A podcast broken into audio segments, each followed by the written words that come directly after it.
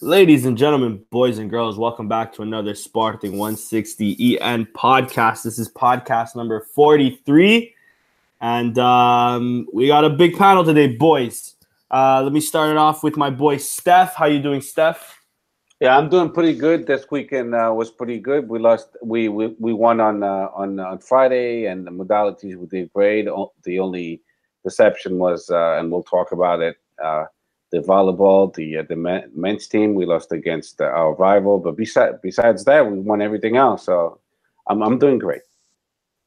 Sounds good. Sounds good. We're also joined by Nando. Nando, how you doing, bro?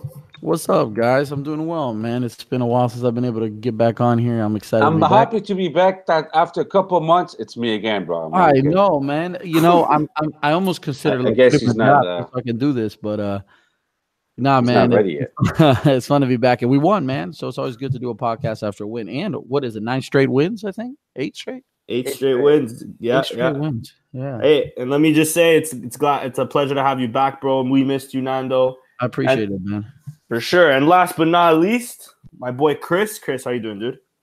I'm uh, I'm doing good, doing good. Um, very very excited for uh for Friday um, for the UEFA Futsal Cup semis. Um, so counting down the days until that. Uh, but yeah, very good, very good win this weekend, and uh, hopefully we keep it rolling. Um, already the longest win streak uh, under Keizer, so yeah. uh, I think it's like twelve matches unbeaten in all in in in a, in all comps, all competitions. Yeah. So yeah, yeah, good. true. Because we tied against Villarreal the last time we faced them. Good point. Uh, anyways, let's get back to let's get to uh, the game this weekend. It was uh, an uneventful one, but we still won. We got away with it. One nothing winners. Uh, starting eleven a little bit altered due to suspensions and some injuries. Uh, but the starting eleven was as followed. We had Selenet, uh, Ristovski, Coates, Mathieu, and Acuna in the back line, with Doumbia, Gudelj, and Fernandes in midfield. Uh, Diaby and Jovane Cabral on the wings, with Luiz Phellype up top um, with substitutions in the 82nd minute of Jefferson for Jovane, 85th Miguel Luis for Gudelj, and then in the 90th we had Geraldin for Diaby. Uh, but Steph, uh, let me let me get your uh, what are your two cents on, on the on the game? Uh, against Nacional, we knew it was going to be a, a, a t- tough game because uh, they they fighting to stay in the first division. So any any points they can get, uh, you know, they they fought for and they they fought as much as they could to to their full cap- uh, capability and capacity. Um, but you know, Sporting did play better. They we controlled the game in the first half, but we just couldn't score. We couldn't find the the, the net. Um, uh, but Nacional didn't create a lot of chances of goal. I can't remember a clear one. Maybe some dangerous crosses, but nothing significant. Uh, Salah, he had a pretty um, pretty easy afternoon uh, on on Friday, and um, and then in the second half, finally Luiz Phellype again. Luiz Phellype, uh, he kind of made us forget about uh, Das uh, Bas Dost. Um, he's he's he's showing his qualities as a striker, and uh, he scored a, a beautiful goal again uh, a Ponta de Lança, and um, and then we we kept strong and uh, with that one nil. I was I don't like the just being winning by one nothing. It's always too short. Like we've said it so many times, all it takes it's a a free kick or corner kick, and and then they could tie the game. But that wasn't the case. Uh, we we basically were pretty smart in holding the ball and um, in using the whole field to circulate the ball. And uh, hey, we won. We got the three points. Uh, another great performance uh, by our both of our center backs, Coates and Mathieu. Very solid. Uh, Stefan uh, as well. Even Diaby was decent, um, helping out the defense, going back and forth. Acuna, like always, that that guy is amazing. Uh, good, even even uh, Bruno Fernandes as well. and uh, I, I heard some commotion upstairs in my house. but you know, so you know, other than that, Doumbia was great. Luiz Phellype was great. Uh, Jovane Cabral did pretty good too. You know, I mean, uh, the team is motivated. You could see the difference because now they're getting more vesting time. Uh, so they only play one game per week, so they have more time to to practice together, to assimilate the ideas of the coaching staff, and now you can see the team clicking. Um, but I gotta admit it, I'm dying to see the combination of uh, Doumbia and Wendel together for a full game Yeah. uh, next next week uh, at home against Guimarães. That should be pretty good uh, because Gudelj's going to be able to play. He got his uh, number 12 yellow card, so he, he got a, a game suspension. Uh, but besides that, hey, uh, happy to get the three points. Uh, we in, th- in, in third place, uh, holding strong. And I just want to win against Guimarães and spank them because of what they did to us at Guimarães. That's it. Yeah, agreed. And um, Nando, I'll pass it off to you. What did you think of our uh, game against Nacional? Yeah, man. Um, I thought that it was finally uh, a really all around, well put together game. I think uh, Steph nailed it there with a couple things, talking about how well um, Luiz Phellype has just kind of become that uh, striker. You know, that's what he's got to do. Is just show up in the right times, get a foot on. Can the you hear ball. Nanda? Can you guys hear me? I can yeah, hear. yeah. Okay, Oh, I cool. can. Okay. No, let me know if if it sounds bad. Like, does it sound okay?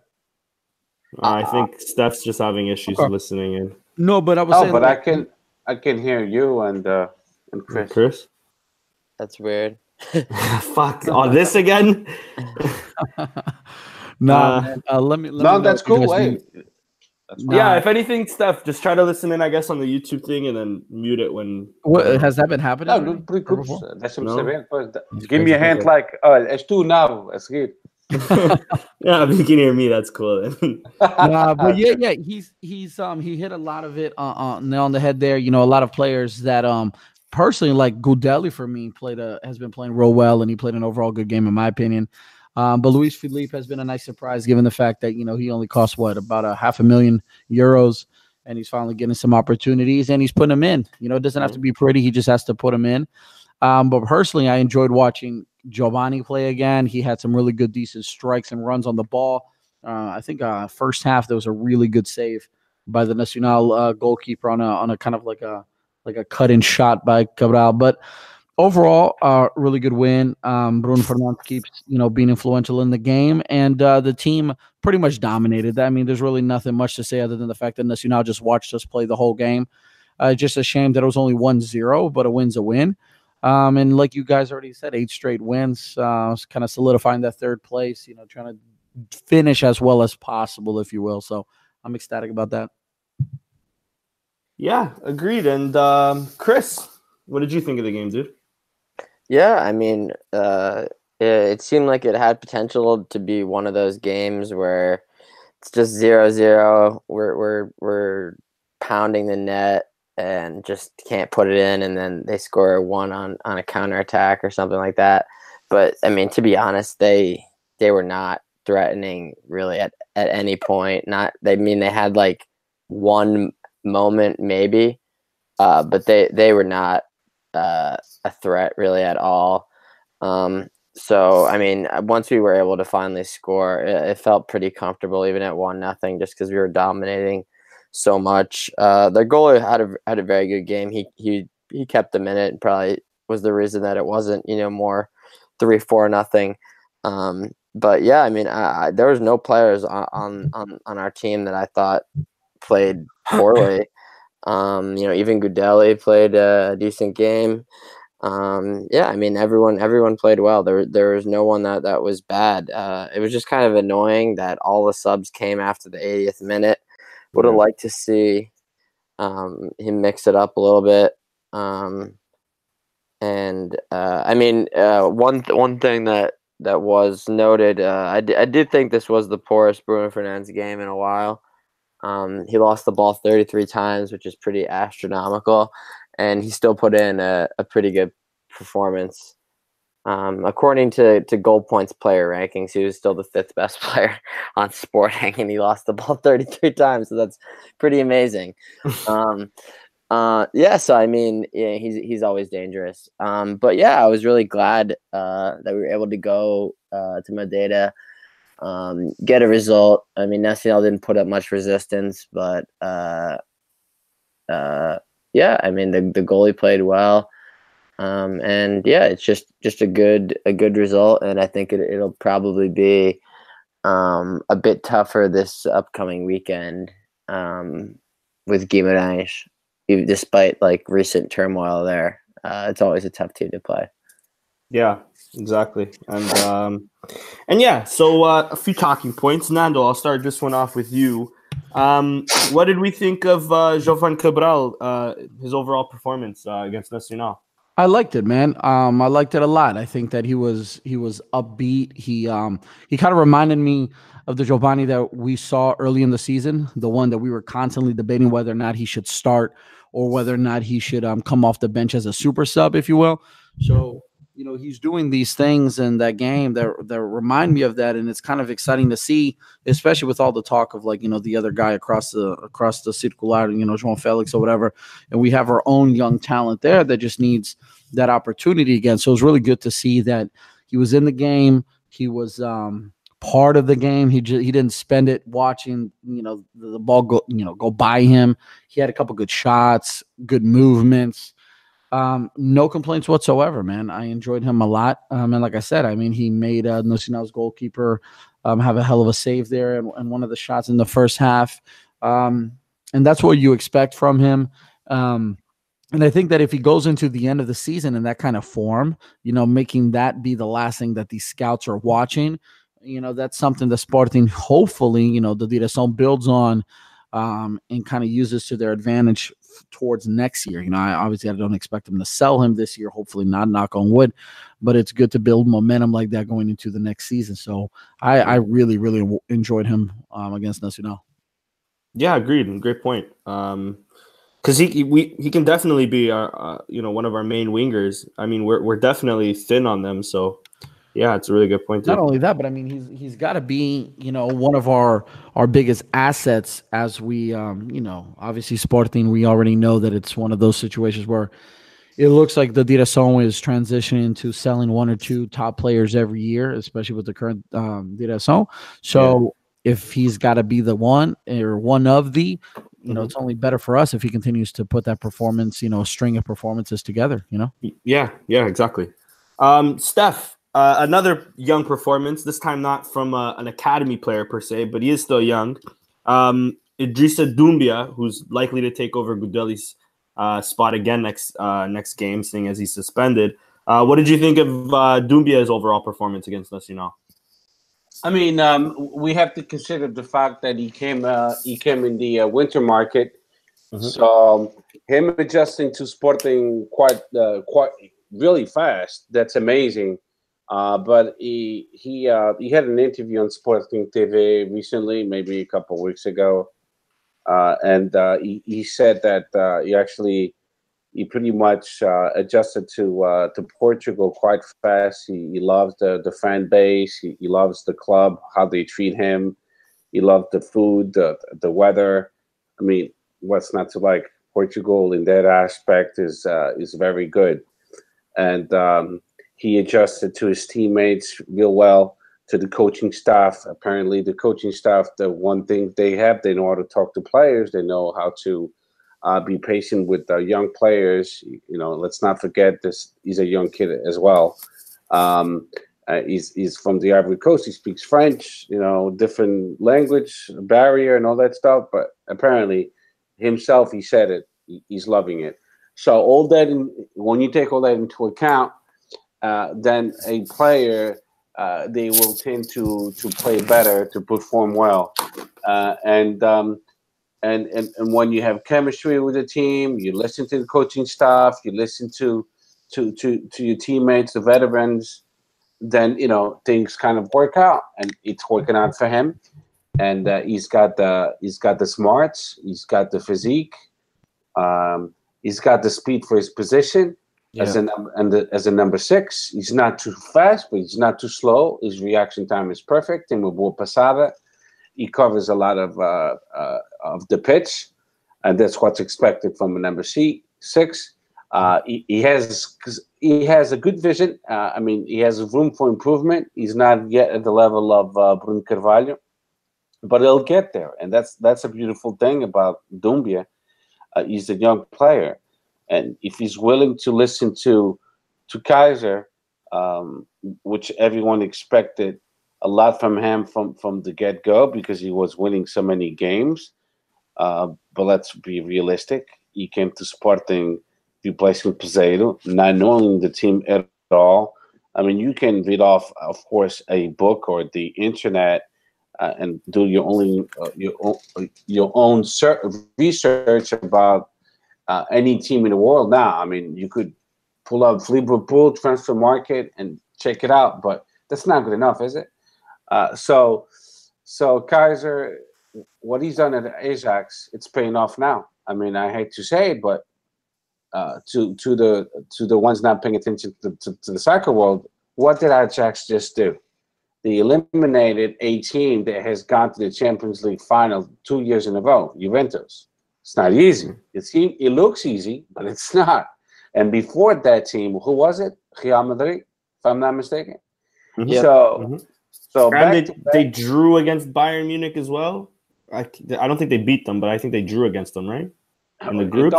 Yeah, but they eliminated them. So three gigantic teams: Bayern Munich, Real Madrid, and Juventus.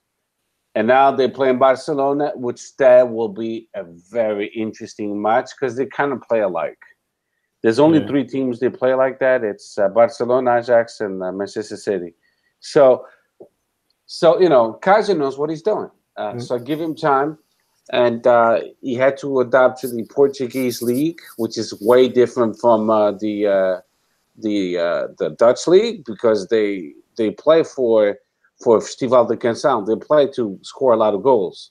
And then when he came to the harsh reality that most of the teams in Portugal they park the bus, it, became difficult for him to uh, to accept the concept and then to adjust to it.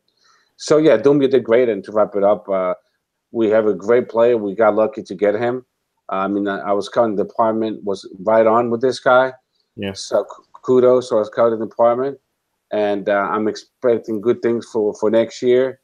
Uh, I just didn't like when uh, I heard it on the news, and I think I hope it's bullshit that uh, Keizer wants to keep Gudels. Yeah, yeah, I hope so too. Um, but yeah, just like you said, Doumbia is definitely uh, I think for the most part this season we've been we've been crying out for a uh, a proper William replacement, and like you said, stuff. He's not there yet. Definitely not there yet. But you you we definitely see some flashes of uh, of William, especially like when he first started at Sporting. And this kid is a lot younger than when than when William started at Sporting. So um, yeah, let's hope let's hope he kicks on, and hopefully, if he does end up starting this weekend, which I, I think he'll he will, seeing as Gudelj's out, he can really cement his place. And, and don't, uh, and don't forget that. Uh, uh, remember where where William Carvalho was loaned to? Yeah, uh, Cercle Bruges. Or... Exactly in Belgium. And then yeah. we were we were patient with him, and then we got him back two years later, and he became, and then he came back as a full player. Yeah. And th- and this is why a lot of Sportingistas resent him the way he left because we were so patient with him, and they, then he took a dump on us when we needed him. Yeah. Yeah, exactly. Um, Anyways, uh, a bit back to the game. Uh, Chris, me and you were talking about this just before the podcast um, started, but uh, I'm going to bring it up again. So Luiz Phellype scores a, a very well struck goal. Uh, but after seeing some the, the replays again and again, uh, what do you think, Chris? Was was Luiz Phellype offside? Yeah, it's very very difficult to tell, uh, but to put it lightly, watching the replays over again doesn't leave me with great confidence that he was onside. Mm-hmm. There really isn't a good angle on it, and I think that's probably the a lot, a lot of the reason why it was upheld. Just was because they didn't have a good angle on it. Obviously, they run into this problem in a lot of the the smaller stadiums in Portugal their the VAR is is set up, but like just because of like the stadium size and where they're able to put the cameras and stuff, there isn't like a perfect angle of of the looking across the line, but it, it appears as if he is potentially offside. The one thing that may be keeping him onside is one of the Nacional defender's arms. Um, if you haven't uh, seen it yet, I mean, I guess I could post a screenshot um, later on the account. Um, but if you just go on like V Sports and watch the highlights, just if you just pause it right as Bruno Fernandes is is taking the free kick, it it looks like he's potentially, um, you know, like half a step offside. But then again, there isn't a good angle looking across the line, so you you can't really make a definitive judgment. So I, I think that they just st- uh, kept the, the decision that they made on the field. Um, and let's just say hypothetically they were to have ruled the, the goal offside, um, there really wouldn't have been enough video evidence to to go the other way. So I think that we're fortunate in that sense because um, that was in like the 65th minute, I would estimate. So I mean, if that game continued 0-0 for even longer than it did, um, it definitely could have potentially been, uh, you know, a very frustrating result. Um, uh, similar to, to results we've had, uh, you know, this season and even in the past. Um, so I know I'm not I'm not hundred percent certain. I've seen more egregious allowed. I've seen more egregious disallowed. Right. Um, so I mean, it, it falls probably right in the middle of the spectrum, but it's it's very tight. Yeah, and, and I'm gonna actually agree with you because uh, you know, having a few looks at it myself, I, I I do think he might be a bit offside as well. Um, but Steph Fernando, I don't know if you guys have uh, uh, you know seen the the highlights or not. But Steph, I'll start off with you. Do you do you agree? Do you think it's offside or do you think he's in line? No, I think he's in line. I mean, uh, we we're talking about uh, centimeters. I mean, uh, you know, and when in doubt, the, the the rule applies that you, you give the benefit of the doubt to the attack. Right. But but you know, I mean, you have the VAR looking at it in different angles. You, you have it's not only one VAR referee; it's actually three. If uh, if I'm not, if I'm not mistaken, it's actually four. So it's the VAR referee plus two assistants and then the supervisor. So that's yeah, Portanto, o gajo vai fazer o quê, caralho? Sorry, Steph, go ahead. and, they, and they all inside a, inside a small little van. Yeah. oh my God. Anyway, uh, but with that said, um, if if the poor look at it and say, listen, uh, we can tell, I mean, the, the, the place really close, really close, then you have to give it the benefit of the doubt to the attack. It's that simple. I mean, why dwell on things that uh, it makes no sense whatsoever? You wanna, you wanna be, you know, like benfiquistas and portistas. É, pá, aquilo estava fora de jogo e o caralho, não sei mais que. At least it wasn't a, a, a, mile like we see, you know, in favor of their, their teams. You right. know what I mean?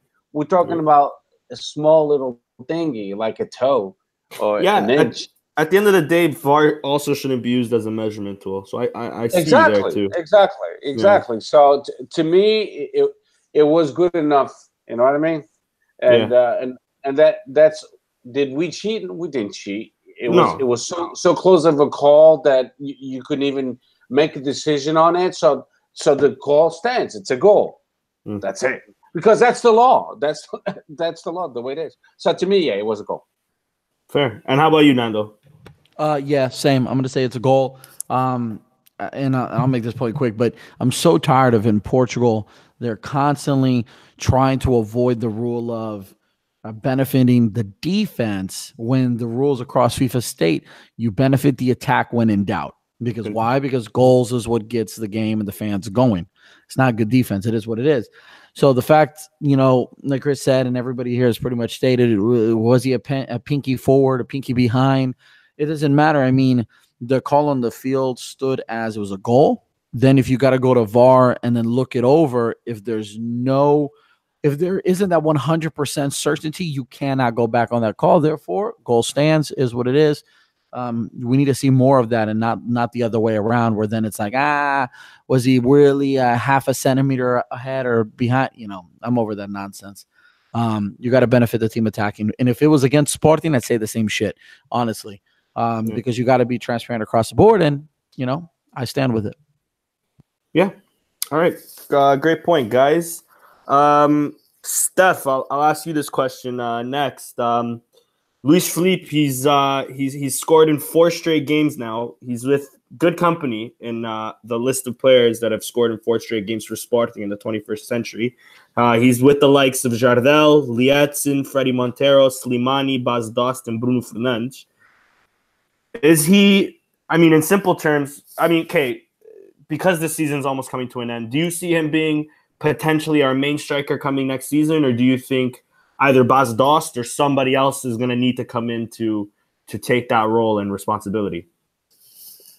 I'm glad you asked me this question because I'm the perfect person to answer the, this question. Beautiful, You know, uh, because you know it's it's been bugging me a little bit on Twitter, right? and uh, you know, and it, personally, I don't have a degree in anything as far as sports. I'm not qualified, certified. I'm not a professional in you know anything. I'm not an expert. My expertise is is with my civilian job. So with that said, there's one thing that they caught they caught my attention. Um, Luiz Phellype came from which team? That's Freire. Exato. Bas Dost came from which team? Uh, Wolfsburg, if I'm not mistaken. Wender Okay. Or something. I. So there it is. Th- Yeah. That's what the di- that's what the difference is, because people tend to say like this, "Epa."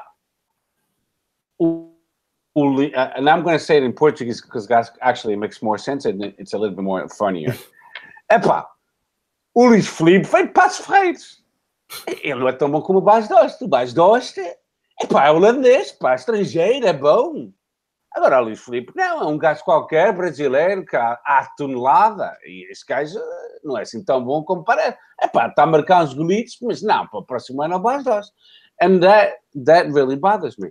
Because this player, he, he started at Passo Freitas, and before Passo Freitas, he came from the Brazilian league. I mean, I mean, I can look into it, but I don't know the the, the, the club name. So, but now he's showing that his credentials. He's showing his pedigree.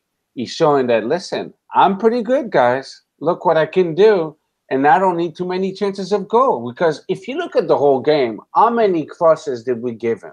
How many chances of goal did we give him? Not too many. Right. But when whenever he, he has a golden chance, he scores. So is he a, a, a real striker, a real punta de lança? So far, he's proving he is. Is he better than Bas Dost? If we look at each other's background, history says not he's not there yet, but he's getting there and quite fast. We we asking we asked this guy, hey, you replacing Bas Dost because he's injured. Apparently, he's injured. Now he's back again, but he's been back every week. He's been back. By Wednesday, he's back, and then here comes the game. He's not back again. So I don't know what's going on. It's true. It's really annoying. Because E- even my tweets sometimes, hey, Bas Dost's back. And then he comes in the, the the first interview before the game. No, he's not back. I'm like, what the fuck? It makes me look bad. Um, but with that said, yeah, I, I think I, I don't think I know Phellype is good enough. He, he's, he he accepted the reality of being a bigger club than Paços Ferreira, bigger stadium, more fan base, more pressure, a club that wins, you know, wins titles. We've won titles 2018 2019 uh, uh, 19 league cup. Yep. so so yeah um I, I would i would i would bet on him. I would keep him. I would develop him he seems to be listening to to keizer. He seems to be a good fit to the team. Um they they they, they like him. They respect him. You could see it you know after the game you know before the game while they're playing the game. They, they all like each other. They they have a good good good good chemistry. So yes, and uh, don't compare him to Bas Dost because of how many goals Bas Dost scored, but compare him to how he's playing now. And and how Bas Dost gave up on us. Basically, I hope he comes back and improves wrong. I like Bas Dost, but uh, if you're not doing well, you know, mentally, and you want to leave Sporting, then leave. I mean, a good player that doesn't want to be in a club he's he's not that good of a player, is he? I mean, we've seen these cases in Real Madrid. How many players want to leave Real Madrid? A whole bunch. Uh, Manchester United, Pogba, they lost four nothing against Everton. Come on, they have a good team. What's going on? They're trying to uh, fire not this coach again. but anyway, so so to answer the question, yeah, Luiz Phellype is, is good enough to be at Sporting. We have to believe in him. We have to develop him and coach him because he's scoring goals. He's showing us he's a good punta de lanza. So let's keep him and develop the guy. All right, for sure. And uh, last question, really, on the game before we get into man of the match. Actually, no, never mind. I have two questions, but uh, last one on Luiz Phellype. Uh, Chris, I'll ask you this. Um, has Steph convinced you? Should we uh, should we bench Bas Dost if he's ready for next game, or uh, do you think we should maybe give the the Dutch striker some uh, some a vote of confidence by uh, starting him? Uh, I mean, I don't think that it's. I don't necessarily think that it's smart just to to start him just based off of the fact that he's coming off an injury and he hasn't played. You know, I he, he, I don't I don't think it's smart to play him for the ninety minutes anyways. Um, so I would definitely want to see him back in the in the game just because I'm curious, honestly, because I I don't necessarily think this break could have done him any worse because he was out of form and his confidence was non-existent. The last memory we have of him was that breakaway that he decided to pass the ball to no one. Um, yeah, true. And that was like peak Bas Dost out of form. It was like borderline unwatchable. Um, so uh, I, I, I, I, we know that he, he can play. We know he's a goal poacher. Um, but uh, you know, obviously, it, it, makes the decision a bit easier because we've got uh, another striker and a great run of form. So, um, I, I mean, I, I, there's we're running out of games now. There's five games left, um, and um, you know, uh, there's no point in, in rushing him back. It, it, makes the his return obviously less um, urgent. Um, because if we were, you know, tying all these games 0-0 and Luiz Phellype looked like, you know, he still played for Ferreira, um, then it would be like, ah, shit, like Marks, like Bas Dost, you fit, maybe rush you back a week or two early.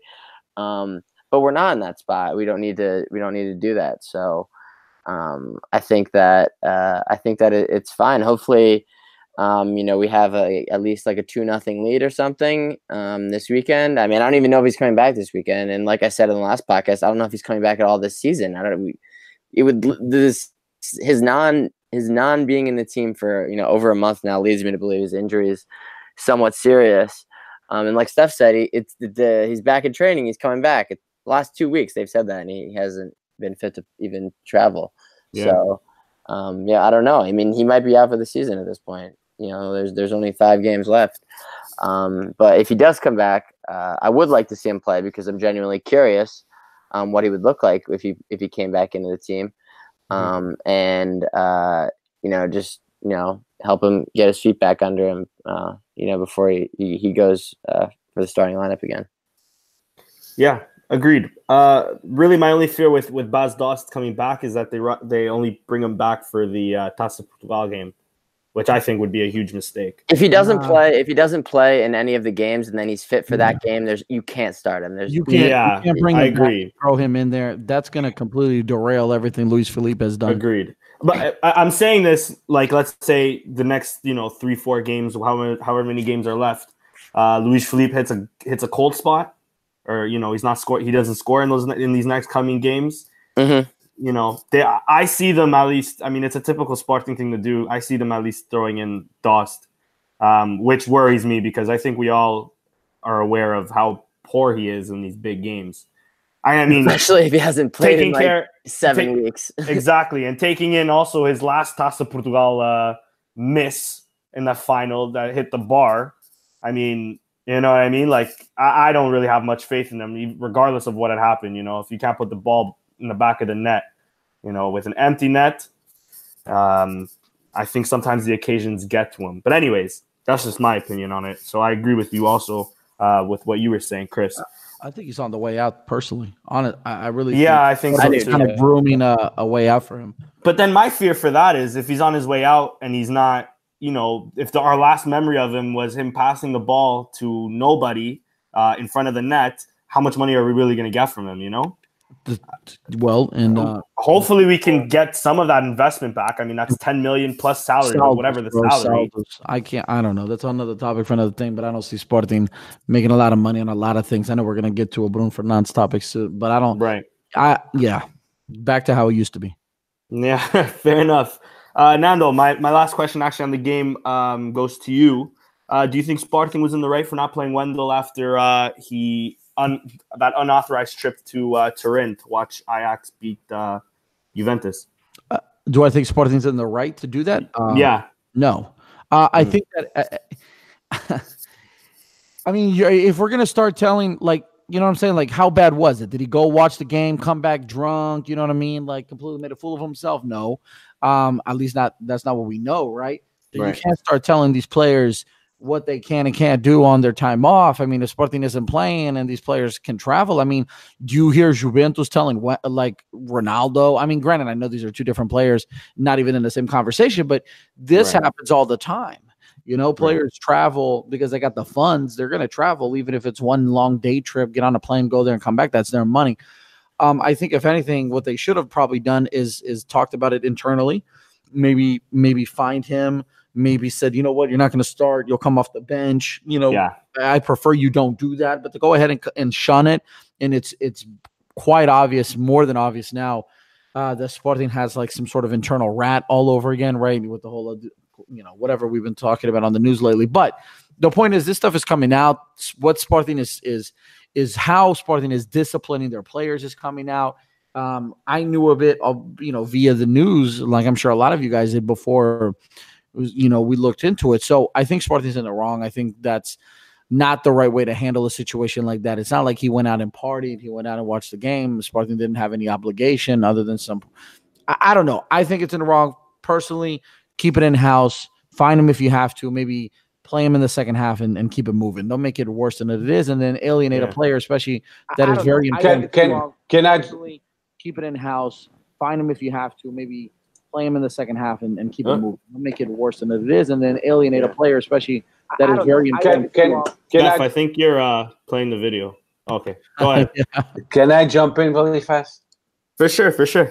Okay, just just to to because uh, in any company or institution like our club Sporting Clube Portugal, there's there's uh, um, rules and regulations. So the reason why he was suspended, it's not just because he went to Italy. It's because that day he went to Italy after practice. No foi num dia de folga when he was off. Because when he's off, he's allowed to do pretty much whatever he wants Right. he only he only has a curfew because it's a week of preparation for for one game. He violated a couple of rules. He went to Italy. He didn't ask for authorization to go to another country. When you go out of the country, you have to ask for permission.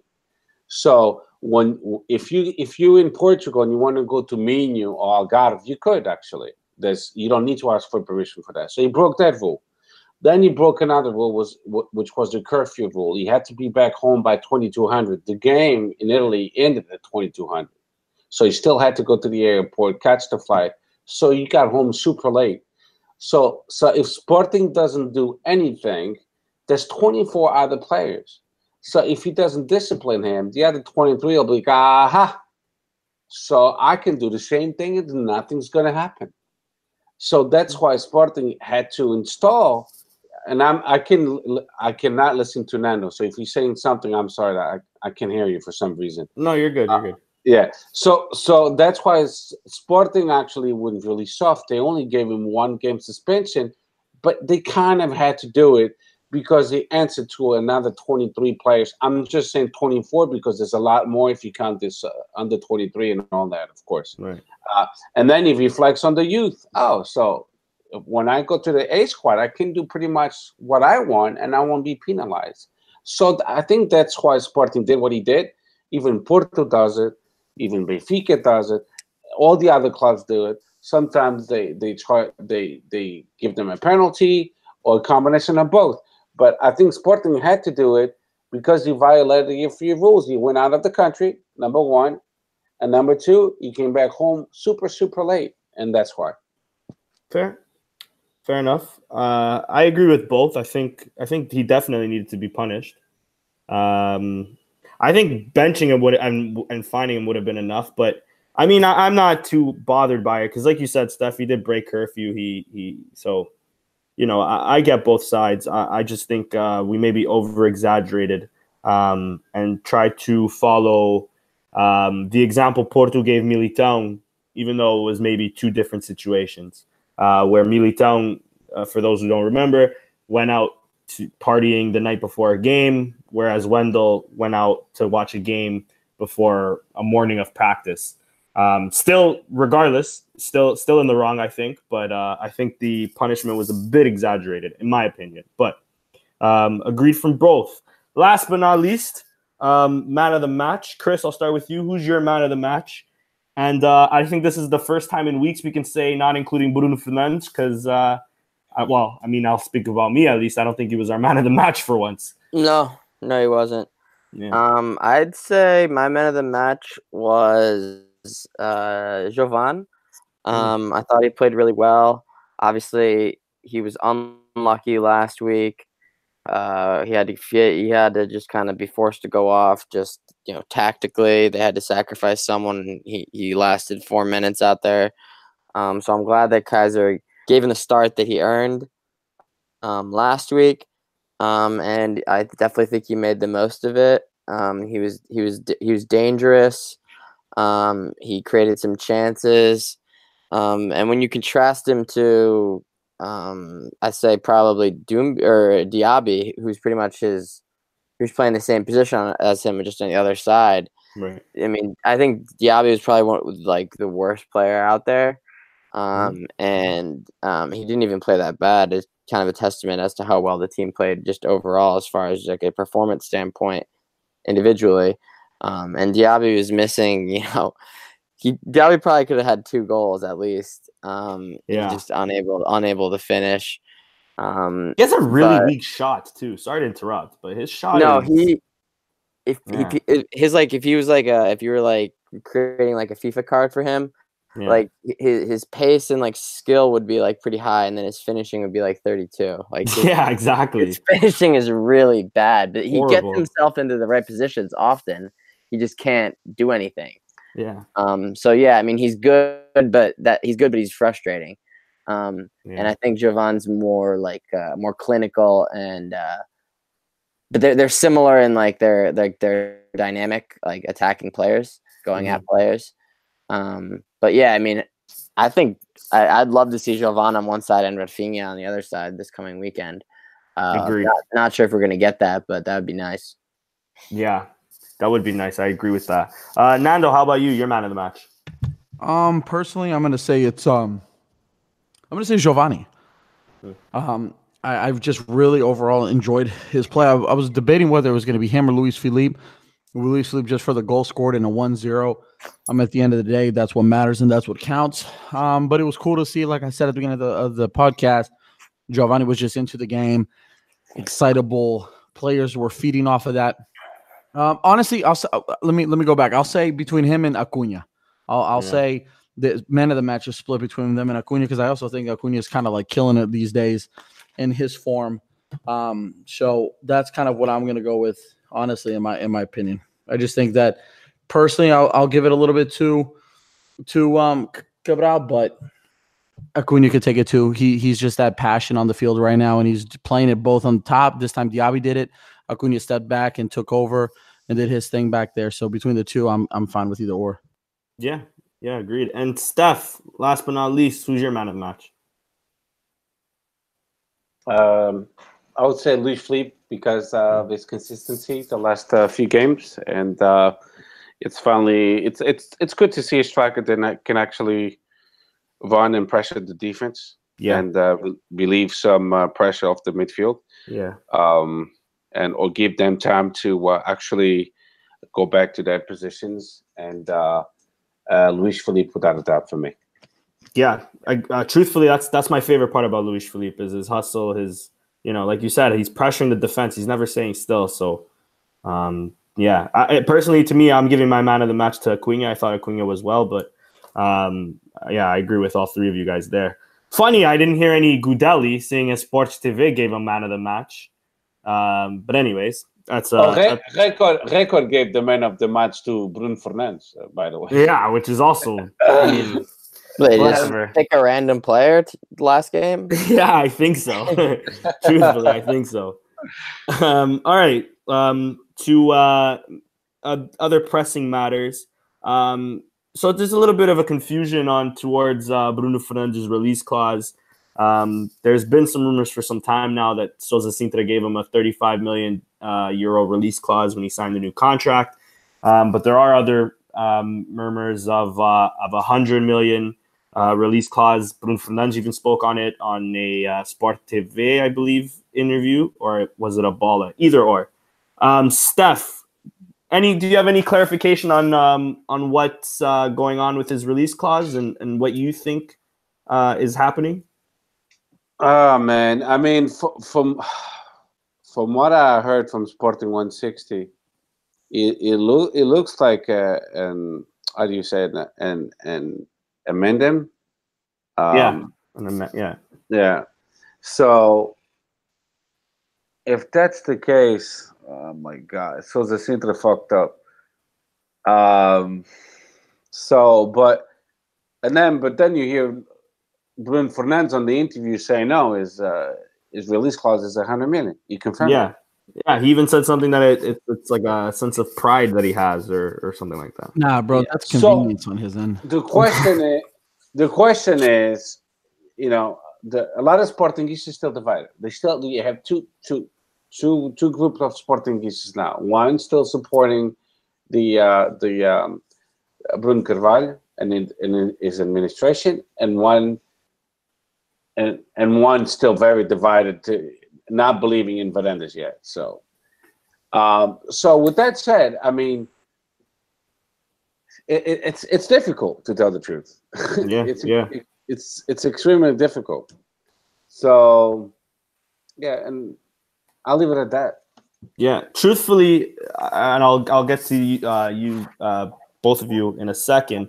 I think um, one, it, it, I don't know what's taking us so long to get to the bottom of this, and two, if if Bruno Fernandes is as grateful as he is, as he's been saying, coming out in, in recent uh, interviews, he signs a new contract for the exact same thing, throws on the hundred million, and then that's that, and then we sell him, and and you know we all we, we go about our day. Because I think you know there's reports already coming out today that Saad is uh, already expecting him to be sold. So if we're gonna vamos fazer a vontade no fim do dia, you know what I mean? Like we're gonna give this kid the exit, um, which is what you know players in the past really wanted, and that's why most of them at least forced their their rescission.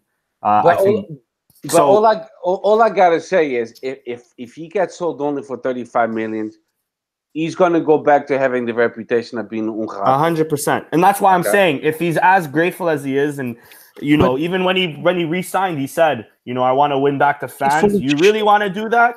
You sign a Mm. hundred million right now, like we re-sign. Yeah, I go mean, ahead, he, Nando. he, he Oh, has sorry. to be so. He has to be so by by at least like seventy million. He won't. and then I bro. think the fans will be okay with that. Uh, because think about Rui Patrício and all the other ones that you signed with Sporting. Yeah, You know, in, in- in their mind, you know, honestly, every time they come to Portugal, they're gonna have the the possibility of somebody calling them rato for the rest of their lives. For the rest of their lives, they could never walk on a sidewalk peacefully because someone will have the, the balls to call them a rato. yeah, So, do you want that, or, or do you want to leave graciously like you're supposed to? Uh, and even if it's below 100, but if it's around 65, 70, I think w- he'll earn our respect and then we'll let him be. And I'm sorry, that I can hear Nando. So if he was about to jump in, no, I'll pass it off to him soon. I, I didn't mean to cut him off, but I'm done. No, you're Yeah. good, stuff. You're good, stuff. I, I, I have been following this shit along pretty passionately, man, and this shit's been stirring my blood for a while. Like, I think from the very beginning when we all talked about how we felt about him preseason to now, I think we've all made our points pretty clear. Do I, you know, thank him for everything he's done this season? This is me personally, my opinion on the matter, you know, obviously, but yes, he's had a hell of a season, one of the greatest seasons I've seen a Sportingista um, put together. However, do I trust the guy? Hell no. Do I think he has Sporting's interest at heart? Hell no. Um, I think that he's been backpedaling ever since the whole like, "Hey, I'm resigning." Just kidding. If you guys remember, a couple months ago, the the talk came out that um he signed for the same shit, but his but Sporting gave his uh his impresario, his agent, Yeah. extra money to have him resign for the same shit. You know what I mean? Yeah. So he can come out and say, "Nah, bro, I take the same amount of money." Nah, bro, but his agent is in the back doing what he needs to do. And if his agent took any extra money to keep him as Sporting and he didn't, to me, he's just as guilty and he's just as involved and he's just as uh, conscious of what's happening. Now, I don't think Sporting sells him fucking even past 50 million, to be honest. I think 50 million is probably at the most Sporting will get. I see agree. Sporting. I see Sporting opening up the pernas, bro, and doing the shit that we used to do in the past when it was like fucking Miguel Veloso and Nani and all these cats in the you know in the first in the this most recent go of of, of Young's talent where we'll sell for the same the first guy that comes knocking on the door, Sporting's gonna do some shit where they'll sell it for 35 million and say, Epa, we broke, or they'll sell it for just a little bit more than the bit the our best sell ever, which I think was what um 30 million or something like that. And then they'll say, No, it was more. It was uh, I'm sorry, you're right. For 40. You're right, you're right, But you're right, still, Yeah, exactly. I think Sporting will, will will do just a little bit more, just so this DSM can say it was with our talent and our you know thought process for the best of Sporting that we sold him for X amount of money. I don't, and that's embarrassing. That's a shame. And if you guys also been paying attention as well as he's been playing, every time he celebrates, almost every time he celebrates, he continues to put his hands over his ears. He knows what he's doing. He's still out there alienating fans and pissing them off and you know doing that whole shit that he started from the beginning of the season when he scores the goals and he can't hear the whistles and he can't hear the boos. Um, he just he just felt bad and he wants to go back and and nobody else did it and be like I was the one who came back while everybody else left. But he only has done it just to get by. The second he gets the opportunity to leave, I thoroughly believe that he will leave um, as soon as he can. And I don't think Sporting will get not even 50 million for him. And that's embarrassing as fuck. I I only think we're gonna get about fifty or forty-five to fifty as well. But I think that's more on um, the reputation of the Portuguese league because they'll be moving for sure to a bigger club like United or something like to a bigger league. And, and I don't mean to cut And you off then one last then- time, bro. sorry, yeah, go. No, no, I don't mean to cut you off, but like No, you just go. said real quick, and I meant to say this was um he uh it's the reputation that Sporting has more so than the Portuguese league because if fucking Militão is punk ass can leave Porto to go to Real Madrid mid season for 50 plus, who the fuck is Militão and what has he done and who is he? Fair. And if, if and if we're gonna sell João little hasn't hit puberty yet, Felix, um to whoever for 60, 50 plus million, not him for this man It has to do Yeah, with the reputation that Sporting has created and that That's. Sporting is a club of saldo, and everybody else is going to continue to do that until a Sporting president, we had one, caves and um, you know sets the bar. So I don't mean to cut you off, but that's that's No, that no. shit, dude. Yeah, no, you that was a good point. Um, yeah, I was only gonna say Militao maybe for fifty only only because he had some Champions League games, you know. But um, you're you're 100 percent right. It's it's definitely um, like I was also gonna say. I thought I also think it's gonna be fifty um, because uh, Chris even mentioned it uh, a few podcasts ago. Um, where if we're trying to look for 70, we don't ask for 70, we ask for 100. And I think what this what we're trying to do with the media um, because as as most of us I think can, are, are able to tell is where where this direction's really utilizing the media more than than before um, was that I think we're really pushing out the 70 million figure and um, if we shoot for 70 we're gonna only hit 50 or or 60 I just hope my only thing which would be fine because at the end of the day I also understand it's the Portuguese league and I also understand Sporting didn't have the best showing in Europa League and Europa League isn't even the Champions League, and there's obviously biases between leagues and stuff like that.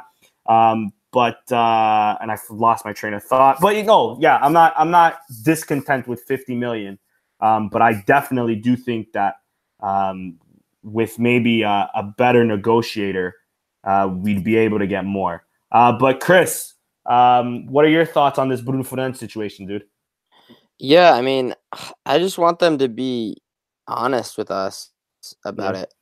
It's just frustrating that we don't actually know the truth, like confirmed 100%. And uh, it's annoying. And I mean, it's not like them hiding the potential 35 million release clause is going to hurt them from a negotiating standpoint because like if they're being negotiated like they're going to have access to his contract. It's it's not like they're not gonna find out and they'll, they'll be like they'll pay a hundred mil and then it's gonna be like oh we, we got you. Like it doesn't work like that. Like Exactly. his agent will tell them like they'll be able to see like if, if like that's what they're going for is they're they're trying to like not have them find out like that's stupid um and uh i mean at the same time you don't necessarily have to release a player if their release clause is hit technically um but i mean it, it's going to be difficult for them to say no if the release clause is triggered and it is 35 million because I mean that's a good deal. That's a great that's a good deal for them. And I mean 35 million is still a lot of money, but it's not it's not what he's worth. He's worth probably double that. So I mean it is it's a lot of money and and I mean someone's definitely willing to pay that, but I mean I, I just want to know like what what actually is true. Um because yeah, I mean if you think about it, it makes sense. He rescinded his contract. He want they he want they wanted him to come back, so they you know they cut a deal, and Exactly. that would that would entail, you know, like like oh, it's basically like come back. Um, you know, we'll we'll give you this bonus, which ended up mostly going to his agent. Um, and uh, we'll make it so that um, if someone comes knocking, uh, you can leave. Uh, because if the because a lot of the times what happens when you put that 60 or 65 million release clause it, it like it protects them basically so you don't have to let them go.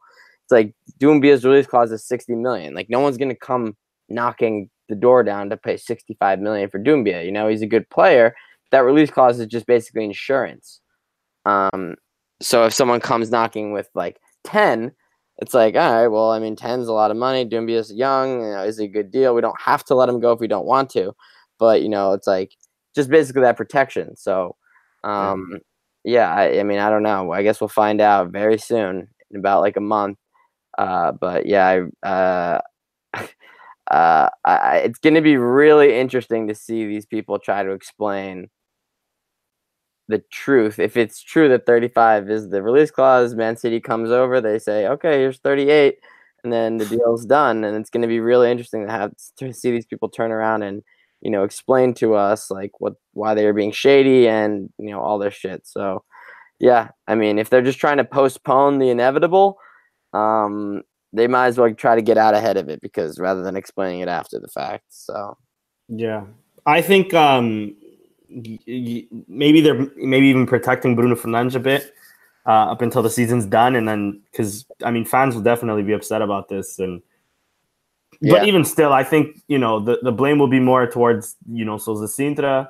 If there's any blames towards Varandas about why he didn't sign a new contract, Varandas can easily deflect that and be like, "Oh, I talk to his agent and stuff like that." So, yeah, I agree. I don't, I don't, I don't get why. Um, I don't get why we haven't been been clear and obvious about this either.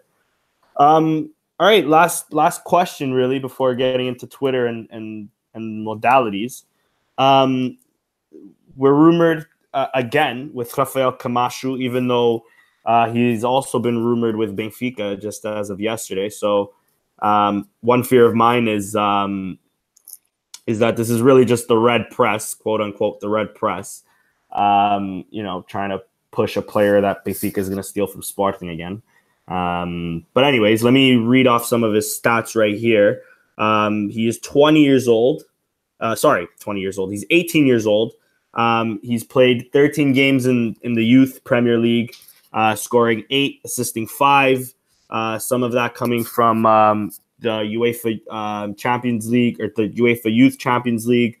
Um, we're rumored to uh, be buying him or potentially purchasing him for five million euros as he's coming towards the end of his contract at Liverpool. He has one year left. I think his, his deal is until 2020. Um, Chris, I'll start off with you. Uh, is it a good deal for five million to, to get a player who's mainly playing out wide on the left wing, but could also play right wing, but as featured for Liverpool's senior team at right back? Uh, yeah, I actually think five mil is a pretty fair deal for him. But uh, I did read that Liverpool uh, wants more um, because you know five mil for the English teams is you know it's basically a free transfer. Yeah. Um, so I mean, to us that would be a, pr- a pretty significant deal, um, but to them, you know, not so much. So they're going to try to get more for him. He's still young. You know, he's shown promise. Um, he is able to play, play in multiple positions. Um, you know, he's actually got a pretty decent goal scoring record um, uh, with the the youth teams at Liverpool and the B team. Um, so yeah, I mean, I think it would be a good deal. Um, you know, the fact that Benfica is linked to him also, um, it doesn't really help drive down the price for sure because we get into a bidding war, um, they obviously have more financial resources than us right now. Um, and I feel like whenever Sporting and Benfica get into a bidding war with players, sometimes they end up overpaying just because it's like, oh, we stole this guy from Benfica, so we overpaid just kind of to get them instead of Benfica, or vice versa. Benfica ends up overpaying to get someone to to say that they you know stole them from Sporting. So, I mean that that doesn't that's necessarily doesn't uh, um, help the situation, but I mean it appears that he wants out um, and I mean that squad is so loaded and so rich. They can they can buy whoever they want. So I mean, and and it's not like Klopp hasn't um, integrated younger players. So it, it's like if he hasn't really you know made carved out a spot in the team, um, you know it's unlikely to happen. So I mean, I kind of feel him. Um, he, he knows he has the quality to play first team somewhere. Um, and uh, yeah, I mean, it would suck to see him go for go to Benfica, but I mean, if Benfica ends up paying ten mil for him, you know, it's it's probably not worth it for us.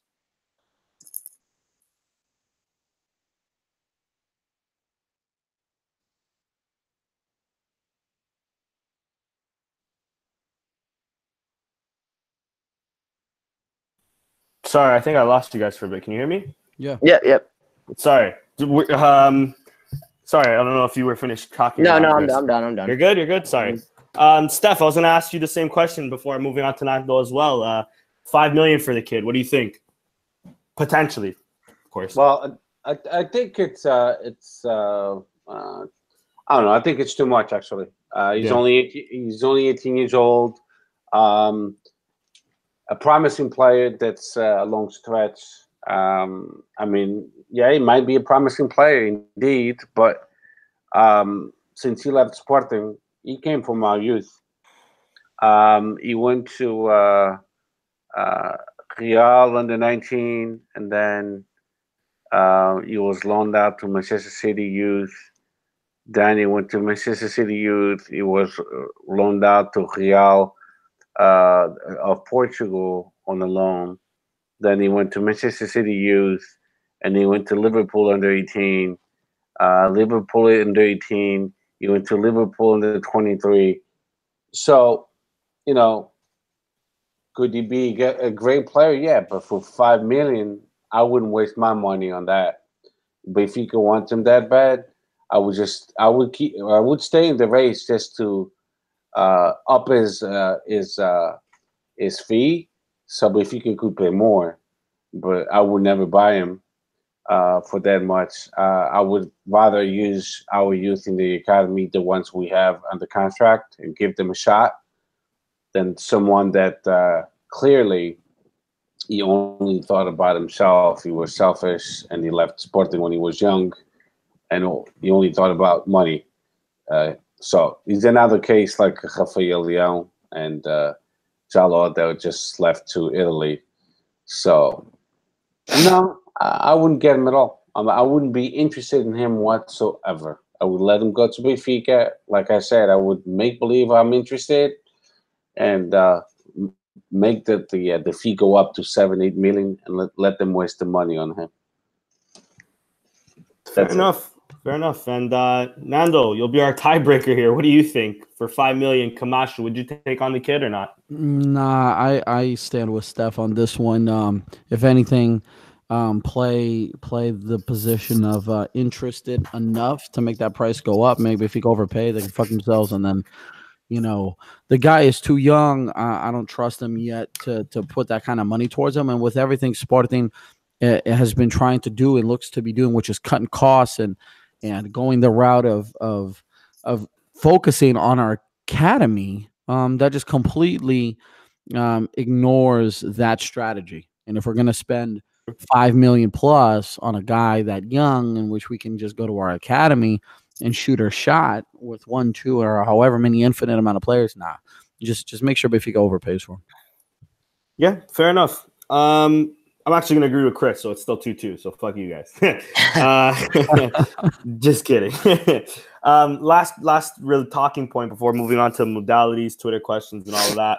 Um, actually has to do with the modalities, and it's uh, Miguel Albuquerque, our uh, modalities president, coming out saying that they're um, finishing the B team um, for our hockey team this year. Uh, the B team that was only um, um, what's the word I'm looking for? Created, I guess, uh, last or three years ago, and they're also likely going to end with hand, handball's B team. Uh, Steph, our modalities expert, I'll start it off with you. What are your thoughts on on these uh, terminations?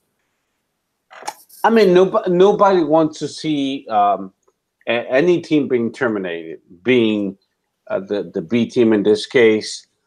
Uh, but if we just being real, realistic and then and then you know sitting down with our finance guy and saying listen how much money are we spending on the b team uh, i don't have any numbers uh, i don't have anything right. but I, am just shooting from the hip so uh, our b team plays north south madeira azores uh, portugal uh, maybe not azores but you know in the second division uh, all, all these trips it's expensive and then you know uh, they still get a salary. If they get injured, then you got to take care of the medical bills and so on and on and on and on. So when you put all, all, the money together and you see, wow, this is a big chunk of money we can use to improve uh, the the basketball team, then you know I'll be okay with that because we have to take care of our A squads. Uh, they they never said we're gonna get rid of the uh, ball A squad because if it comes to that, then they're to get a lot of resistance. Uh, but so far, it's only the B teams. And if it's only the B teams, I'm okay because they're not touching the youth, the under 19, the under 17, juveniles, initiates, juniors. So I'm still okay with that because typically what happens is they they they're not going to be able to accommodate all the all the players that will go up to the A squad. So they will loan them out to other teams in the first division and second division. So you you kind of still going to have a B team, but you know, but it's, it's just going to be loans. So th- those teams will pay either the full salary or half of the salary. So you're still saving even more money.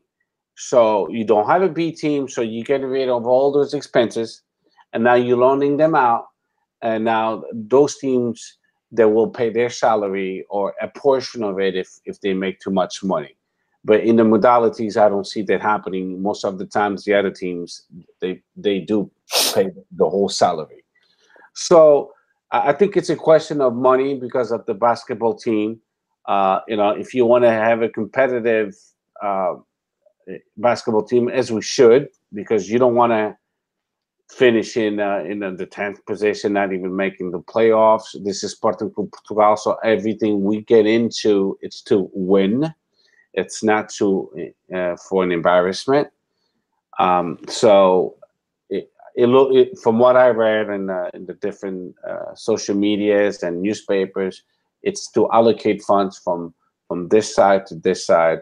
In this case, from the B teams to to the basketball team uh, because most of the money comes from where?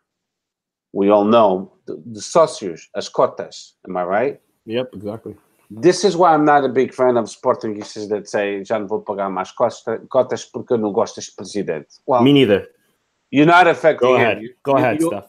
You're affecting the modalities. Exactly. You know when when you say that, it, it, it hurts my heart because you're missing the point your cota support the modalidades. And if you're going to counterattack and you say, how do you know that? Well, yeah, I don't know. But that, that's that's that's what it's proven so far nos relatórios de contas e isso tudo. So, you know, I'm I'm pretty much done with it. I'm fine with it. I'm not a big a big fan of the B teams. Uh, we have our youth uh, teams, and then we can always loan them out. Uh, we have to trim it. Our Portuguese club don't make as much money as the Premier League. Let's put that into our, our heads. We prefer having the name Alvalade than sell the goddamn name of it. Uh, it's still going to be called Javalad, but we don't know how to make money in Portugal. So then you still want B teams? Put them there. Wake up and smell the coffee. That's it. That's all I got to say. Fair enough. Chris, Nando, do you have anything uh, to add on that or counter that, if anything? No, I, I agree. Yeah, man. It's all about the money. All right, fair enough then. Uh, Steph, uh, I think that's a perfect transition to move on to modal- modalidades. Uh, so take us through our, our week of uh, of Sporting, bro. Okay, let's do it. So um, this weekend was uh, actually a very successful one. We had our youth uh, under eight, believe it or not. Mundialito de Barcelona, Sporting won it. So congratulations to those uh, uh, little guys. Um, then uh, we had uh, quite a few tournaments going on, but I'm not going to go over all of them because it's quite a few. Um, so I'm going to skip right to uh, the Juvenis. Uh, we won at home against Football Club Porto two nothing. I saw a portion of the game. It could have been, it could have been four nothing or five nothing. Actually, we missed a lot of goals. Uh, we play real real well against them. So now we in second place uh, behind uh, behind B- Benfica. Um, so we we in the pole position to to actually be champions again. Um, then uh, Iniciados we won six nothing as well. So we also in second position behind Porto and Benfica by one point. Um, Femininos we won as well. Um, so we also in the very we're still behind Braga by two points. Uh, we won last time. Futsal we won 11 11 3 against Ave. That was the last game of the uh, regular season. So now we go into playoff mode. Uh, but before that, like Chris said, we in the final four, which starts this Friday against Inter. Mm-hmm. So ho- hopefully we'll win. Uh, and then Sunday will be the final, which is being played in uh, what's the name? Uh, it's in Kazakhstan. Exactly. Yeah. Thank thank you for that because oh my god. uh, uh, Sporting uh, ladies six one. That was the result. And ball, yeah. we also we won against a. It was a very tight game, 28-27 against Águas Santas. I'm not surprised because Águas Santas usually they have a pretty good team. Yeah. Uh, the juniors won against Benfica 27. Uh, no, we lost against uh, Benfica 33 to 27. So never mind. That's not interesting. what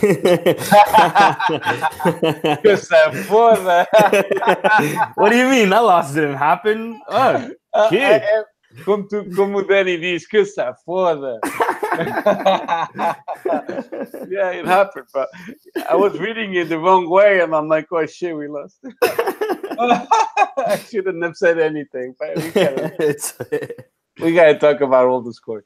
Uh, in, uh, in volleyball, uh, the men's team we lost after being up two one, and uh, we we just uh, we, we, I mean, if we if our block is not working, and uh, if we can serve, they will win. They have a better team, slightly better team than ours. We have to be in our A game, and now the next game will be this Wednesday. So they up two one in in the playoffs. If they win next Wednesday, that's it. They'll be champions of Portugal.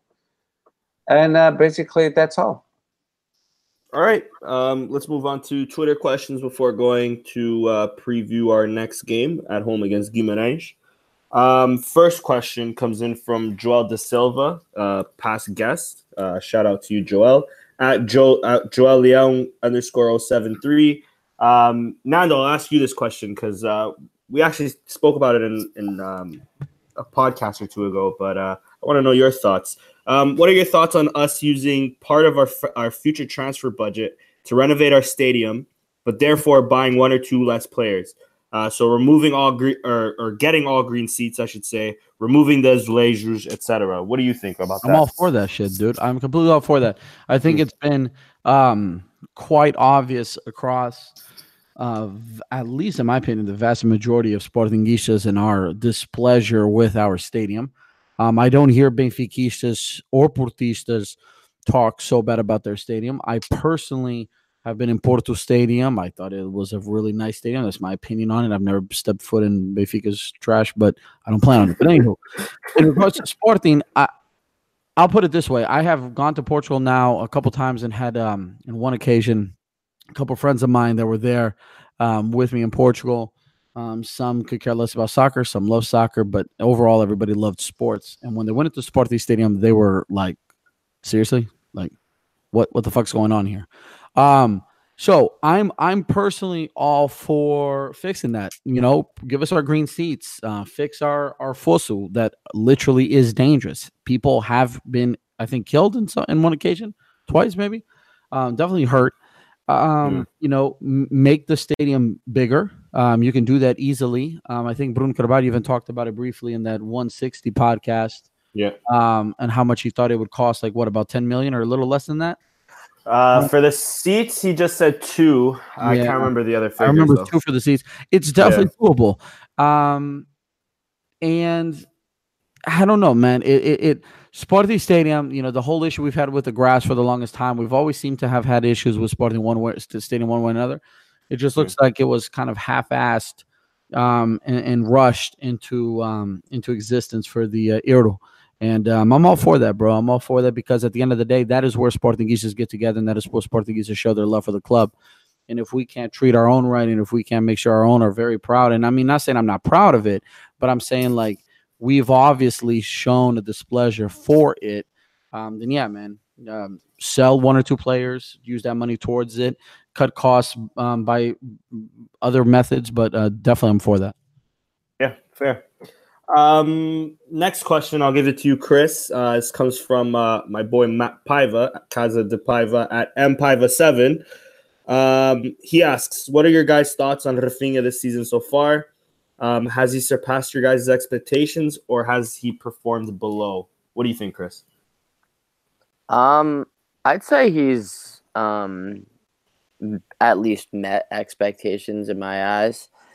Um, he's been hurt um for a little bit of the season, and uh, he was having some trouble getting into the team uh, at first.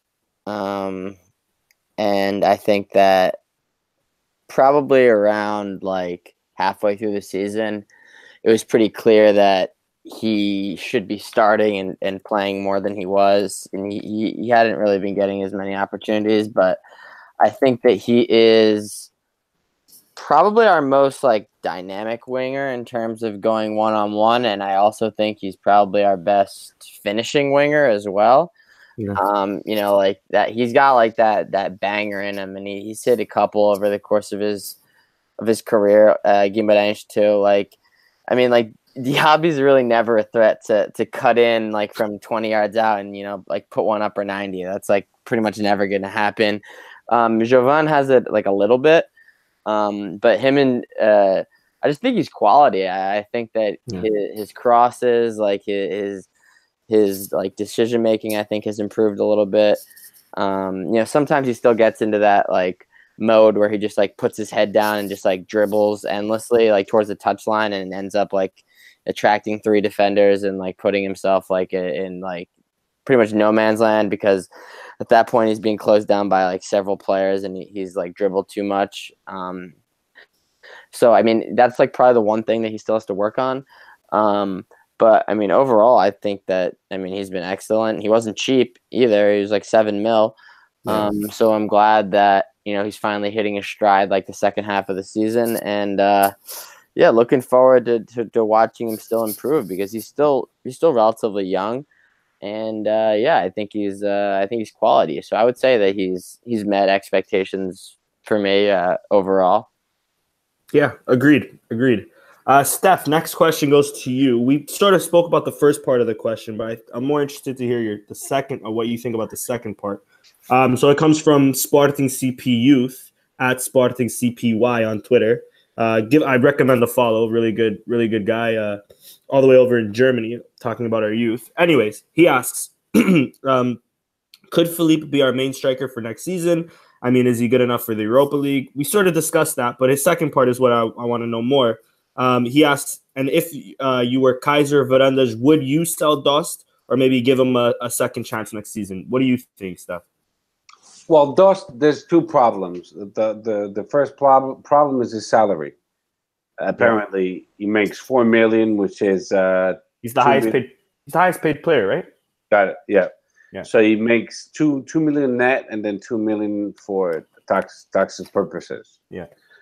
So that's that's the number one problem, and and Sporting, uh, that's why they would like to sell him. But let's say they say, you know what, let's make a sacrifice and let's keep him.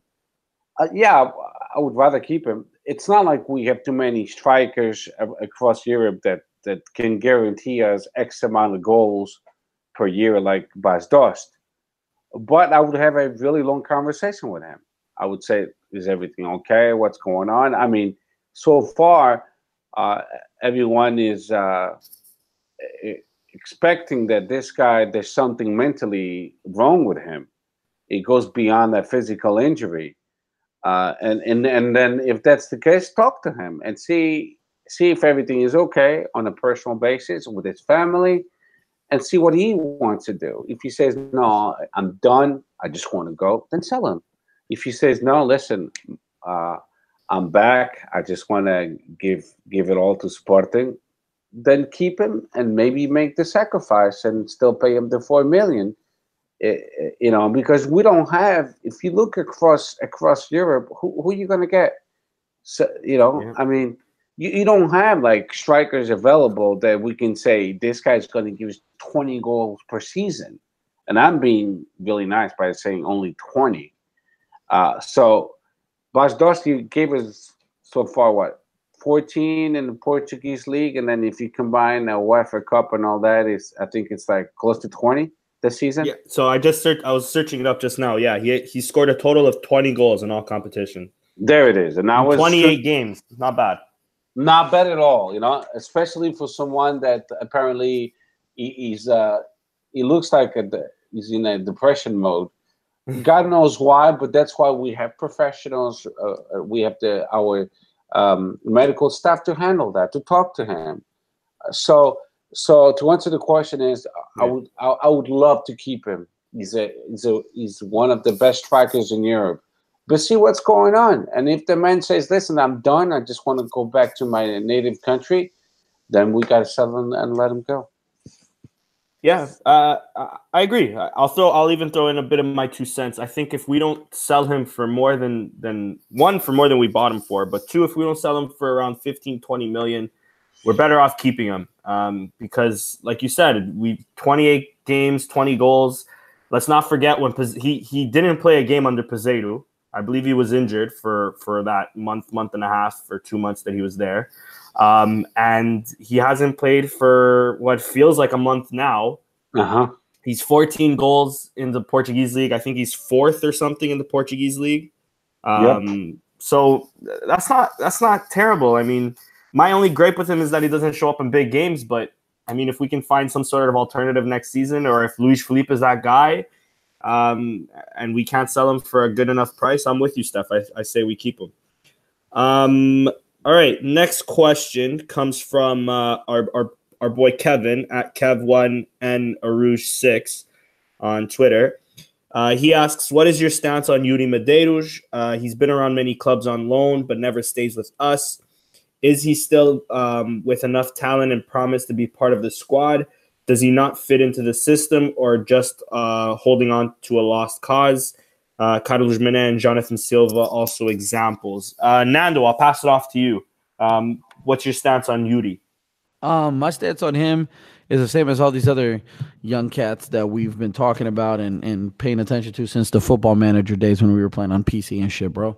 like these guys have uh, passed the phase of promessa, have passed the phase of like they're the future stars.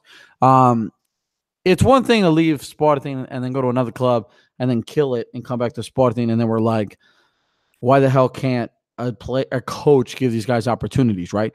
But like these are dudes that are going, and I and I, I say plural because it's more than just Ludi. But to, to answer about Yuri, like he's going to other clubs, and he's not even affirming himself at the club. He'll do okay one season here or there, and then he'll fall off, and then he'll like True. come back and do well here or there, then he'll fall off. I mean, when you're when that's the repeat of your career, that's a you problem. I, I'm, I'm done saying that's a Sporting problem. Sporting could have given him opportunities at a younger age, sure, but that doesn't and that shouldn't derail you from establishing yourself as a footballer in another club and making money and making that your profession. You know what I mean? Yeah. You either have the talent, your head is either in the game or not, because even if you're not great, or even if you're not a superstar, you're going to be able to make a living off playing a sport. And these guys are like not getting, they're not starting. He's not, uh, sometimes in most cases, not on the bench where he's come from. So, yeah, I'm done with him. On to the next guy, man. Yeah, agreed. And I mean, JJ even gave him a chance and he didn't really take it. So I'm, I'm with you on that, Nando. Uh, last question comes in from uh, CR28 at defensor underscore SCP, another former guest. What's up, bro? Our, our boy Chris. Um, and I'll give this question to our Chris. Um, how to replace Bruno Fernandes? Do we get someone expensive? Uh, perhaps get two just in case, or just one and expect Geraldes to step up? What do you think, Chris? Um, yeah, I definitely think that that's probably one of the positions that uh, I'd like to see us invest. Um, you know, we don't have to go crazy, but you know, like maybe like five, six, seven mil on uh on like a you know uh on like a uh, on like a player who's you know playing maybe on one of the smaller teams in like Spain or Germany or maybe uh, a South American player, perhaps, because I don't I don't think you can just expect. Uh, I, I, mean, I don't think you can expect anyone really to to adequately replace him. Um, yeah, 40, exactly. 43 goal contributions in all competitions. I mean, it's not going to happen. I mean, that's literally the best season any midfielder's ever had. Yeah, you're, exactly. You're, you're not, you're not going to replace him, but you can at least try to, um, you know, have someone that's ready to step in. Um, you know, and uh, it, Wendel is like an example of like kind of the mold of player you want to get. But even Wendel took a couple years to to to fully you know hit his hit his potential as a consistent first team player. So I, I I would hate to see us invest that much money like we invested in Wendel and not really have handouts ever or take you know a couple years because we're kind of going to need a replacement uh, immediately uh, the team relies a lot on him um, to not only score but you know create chances and stuff and he's a hard worker he's a captain but a leader by all accounts um, so i mean it's definitely going to be difficult uh, to replace him but uh, i don't even know if, if chico Geraldes is going to be on the team next season yeah. Um, so I, I, definitely think that we can't really just expect him to to kind of step in. Um, but I mean, potentially he, he stays on as like a squad player, uh, you know, like a reserve option, and hopefully he plays more than like two minutes a game every three games. Um, and not even that, like every six games. Um, but yeah, I mean, I wouldn't mind if we invested, you know, a, a, decent amount and got like a promising player. Like you think about like the the quality that we got in a player like uh, Bryan Ruiz, who who was more of like a uh, a CAM. Like when he was in England, he kind of adapted to being more of a winger uh, at Sporting. But I mean, mm. he he came from you know uh, uh, one of the worst teams or one of the worst teams in England um, mm-hmm. slash the better teams in the championship. They're always in between. Um, so I mean, and he was, you know, he had the touch. He he was quality, and he was relatively affordable. I think he cost Sporting like two million. So I wouldn't mind us going for a player in that kind of capacity. You know, maybe like twenty seven, um, who's ready to step in and and play. You know, like immediately. Yeah, fair. Good point. Um, and I mean, we also have you know Barbosa, um, who just won the the the second division two that can play that position. Um, you know, like you said, maybe Geraldes, maybe not Geraldes, seeing how it goes. Um, so yeah, I'm, I'm with you. I also think maybe just one player would be enough. I don't know if we should invest in more than that, but uh, yeah, like like a Bryan Ruiz type player for sure. Uh, anyways, um, let's go into the preview uh, against Guimarães. Steph, I'll start it off with you. How do you see this game, and what's your prediction? Well, the game it's going to be a difficult game because Guimarães, uh, as we all know, when they play against us, it's like they they play for the World Cup or something or the Champions League. It's like it's the, the always the best game of the season Yeah. for some reason. Uh, but you know, I'm I'm predicting that Sporting will win, um, like two nothing against Guimarães. But nevertheless, it's going to be a very difficult game. Well coached by, uh, I like the coach Castro. He's uh, he comes from the uh, Porto school. Um, so two nothing Sporting, but we're gonna we're gonna have to arregaçar as mangas and give a, give our one hundred percent. Agreed. Nando, how about you? Um, you know, eh, I say we win. I see we. I say we keep the streak going. I don't think it'll be easy, but I also think, like Steph just said, there's certain clubs that always just seem to uh, show up and play so much better against against us. Um, and you know, looking at the schedule going forward, uh, you know, this is arguably the toughest game that's left, other than the final. Um, I see us winning 1-0 and just keeping the streak going. That's honestly, I, I don't see it being like a like a hell of a performance from Sporting. Um, but I see us doing enough that we're being consistent in, in a lot of phases of, of the game that we should get the win and play decently doing so, sort of like Nacional. Yeah, agreed. And uh, how about you, Chris? Chris? You there? Oh, oh sorry. Can you say Talking on again? mute. what, Yeah. uh, pre- pre- uh, preview and prediction of Guimarães. Yeah. Um. So, like I said, obviously, it's they're um they're a tough team. Um. Always. Um. And actually, there was just an incident um after their game last weekend. Um. Some fan uh dissatisfaction uh with their loss at home against Aves. Um. And as we know, they have some of the most um you know like hardcore you know fans uh, out of all of the non big three teams um, in Portugal. And I mean, arguably, like, even, you know, considering them like uh, as consistent as as the big three fans. Um, so yeah, they weren't pleased to see them to lose two nothing to a team who's fighting relegation. Although I will admit, Aves is in great form under Inacio, um, and they're probably going to be saved.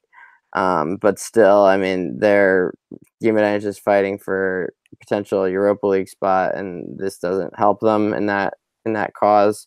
Um, so yeah, the fans weren't happy, and there was like some incidents after the game, and they were like trying to like get to the team bus or whatever. Um, so yeah, they're they're they're under some pressure now um, as a result of that, and, and uh, they're going to be looking for uh, um, some points, um, and uh, so there's pressure on them for sure. Um, so yeah, I mean, but at the same time, we're rolling right now. Um, this is probably the best run of form we've had all season um, over the past like two months. So uh, I do think it's going to be more of a difficult game than uh, the ones that we've uh, that we've just played against uh, Nacional and uh, and um, and even Rio the game before. Um, but I do think that uh, we uh, we get the result um, two one. Um, this run of clean sheets is, has been great, but uh, I don't know if we it can keep going forever. I mean, Renan is back in net next week, so or I should say on Saturday. So uh, I doubt it. I'm, I'm gonna agree with you. I think another two one win, or not another, but we're gonna win two one. Um, and the only reason I'm going for a Sporting win is because Guimarães has been in some poor form. They've only won two of their last six, lost two straight games. Um, I mean, we're definitely going to expect a reaction from them, but I think like all three, all four of us have said now, um, you know, they're they're they're they're struggling a bit lately. Um, but anyways, guys, that is the end of our podcast. Uh, thank you all very much for listening. Shout out to Lauren in the chat, uh, our boy Johnny. Uh, thank you all for joining us live. Uh, thank you everybody that on the Twitter questions. Make sure to uh, keep interacting with us on Twitter. Course, it's at Spartan160 underscore en. And uh, yeah, we'll see you soon, guys. Ciao and uh, viva Sporting. Viva.